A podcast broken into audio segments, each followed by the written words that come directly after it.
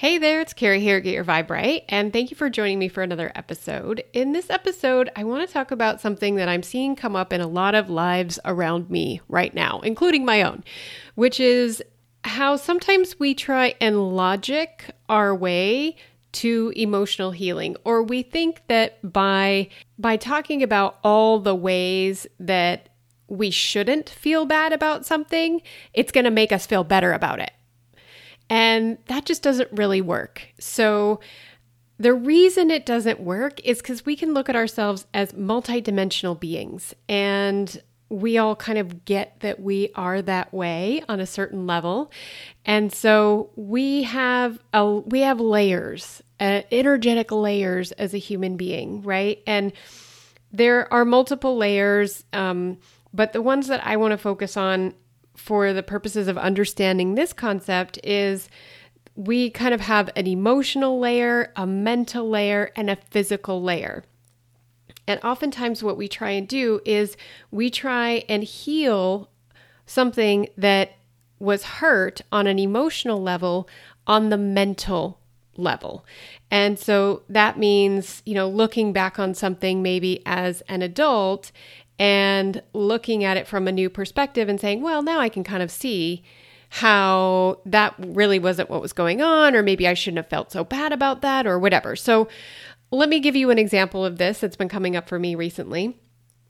Um, one of the things that I have been struggling with is this idea of being important, which sounds a little bit silly, but here I am building a business on my own, trying to get myself out there so that I can help people and serve people and support people. And it's hard for me sometimes because I have a lot of anxiety, I guess I would call it, or I just have a lot of feelings around being important, like making myself seen and heard, is not something that I'm always very comfortable with. So I've been looking at this from a lot of different perspectives and trying to unpack it and see where this came from. And something that has come up was from my childhood, which oftentimes a lot of these things that we're still struggling with in life at, you know, in our 30s and 40s or in our even in our late 20s are things that really come no matter how old we are actually that come from our childhood. So for me, if you've listened to a couple of my podcasts now, you know that I came from a really, I, I grew up in a really rural community in the state of Montana. And when I say really rural, like most people don't even know that communities this small or schools this small still exist. so there was about 150 people in the town that I grew up in. There was a, a surrounding community that was a little bit bigger than that, but the school, this rural school that we all went to, was very, very small. And oftentimes we had very few people in our classes, and everybody knew everybody. So when I was going into fourth grade, my mother, who had decided to take time off from work when she had myself and my sister, was ready to go back to work. So she had gone back to school for a year when I was in third grade and applied for a teaching position in the elementary school in the, our rural community school. It was the fourth grade teacher position, which meant that she was going to have me in her class. So, because this was her first year of being a teacher, she knew that she had to be you know, really careful. People were going to be watching her. Um, parents were going to be asking, you know, how's Mrs. Van Nuys? What's going on in the classroom? As we all would want to know as a parent. And so my mom sat me down before the school year and she said, Look, I just, you should probably know this is this is what I'm dealing with. You know, I'm this is my first year back teaching. We live in this community. Um, all people are going to be watching. I can't be showing you any favoritism. It can't look at all like I'm showing you favoritism because you're my kid and I have you in class. So, um, you know, you can't call me mom at school. You have to call me Mrs. Van Nuys, which was fine. I did that. Um, and she said, and I'm probably never going to be able to, you know, have you go first or give it any impression that I'm favoring you in any way. which I completely understood. Even at that age, I was fully on board. This was a way that I could support my mom, and you know, it was didn't seem like a big deal. But after an entire year of never getting to go first, never getting to be the line leader, feeling like I couldn't really speak up and express that I, I needed help with something, you know, always being the last one to be helped, oftentimes, you know, feeling like the other kids were more important than I was. Not that my mom wanted to make me feel that way, but it's just how we process things at that age. And so after a year of this, I kind of got it ingrained in me that I I shouldn't be, you know, asking putting my hand up and and needing something. I shouldn't want to go first. I shouldn't want to be the line leader. Remember how important it was to be the line leader? It sounds so silly now to our adult brain, but at the time, you know, that was hurtful for me. And it it it made me diminish myself in a way so that I could protect my mom from looking like she was showing favoritism. Okay, so that's just a very quick example of where something that I'm struggling with right now is coming from. And you could hear all of the logical reasons why I shouldn't feel that way, especially as an adult. Why, you know, it I knew what was going on. I knew my mom wasn't trying to be hurtful. I I I from from a mental standpoint and an intellectual standpoint, I see this whole scenario very clearly. And yet, I still have some emotional pain around this, or at least I have some programs that were installed in me, some ways of being that came about during this time when I needed to be less than in a way a lot of my peers and counterparts in the classroom. I needed to not have needs. I needed to not, you know, speak up. I needed to n- not be attended to in a way. And there was something bad about being, you know, big and loud and standing up and and being seen and heard. It was better for everybody if I just didn't do that. So now years later, I'm still kind of struggling with this, right? I can look at this from a logical standpoint and say, I shouldn't feel this way, but there's something in me, a little part of my little me, my my young 8-year-old me or however old I was at the time, 8 or 9 years old, that still harbors some feelings around this, clearly, that I need to work through so that I can break through what um, is holding me back right now. So that's just an example. And I'm seeing this showing up in the lives of people that I love who are struggling right now, clients that I have who are struggling, and, you know, saying, well, I know I shouldn't feel this way, or I, I know that, you know, uh, if I look at it from this perspective, I can see that really, um, you know, maybe it wasn't that big of a deal or whatever.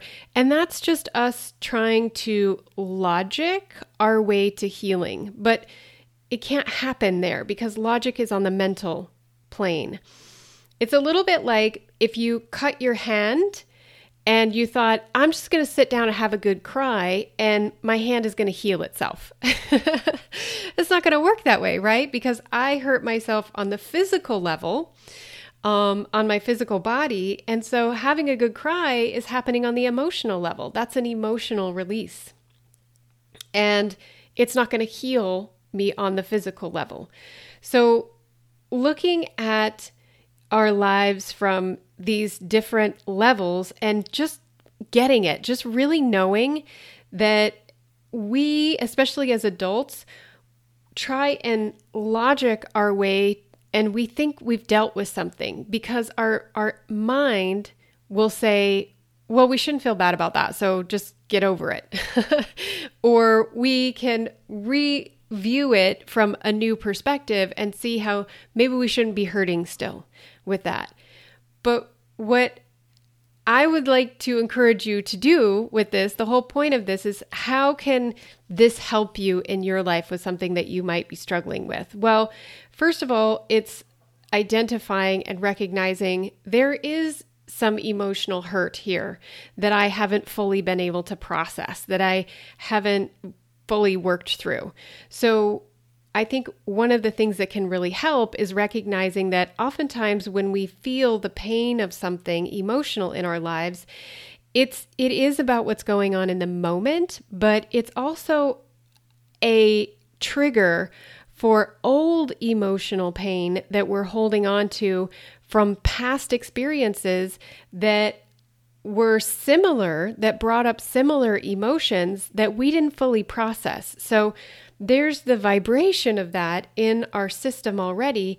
And when it gets triggered again, something similar brings it up, it feels bigger. Every time we are not able to process through something, that emotional trigger just gets bigger and bigger and bigger, and we experience it at a higher and higher volume, if you want to look at it that way.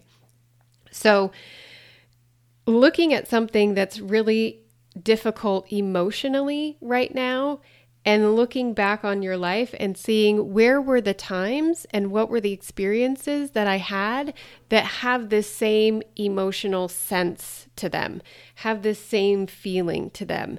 Going back and processing through on the emotional level, not the men- not logic, logicking your way out of it, emotionally processing through that for each one of those events that you can remember is going to diminish the volume of the emotion that you're feeling right now. And so that's one way that we can reduce the hurt. Now, making sure that we're doing that on the emotional level is is not always clear cut because we get confused sometimes between this mental level and this emotional level. So doing something like talk therapy, which can be really, really helpful for people, but sometimes we just stay in the mental plane when we are doing talk therapy. We talk through something, but we never get to feel the emotion of it. If you're, it's a great place to start by going back and talking about the experience that happened, but the talking has to lead to the feeling. And then the feeling needs to be processed through. I mean, sometimes that can mean having a good cry. Sometimes it can um, look like getting really, really angry. You know, once I did this catharsis therapy, I have to admit, I really hated it.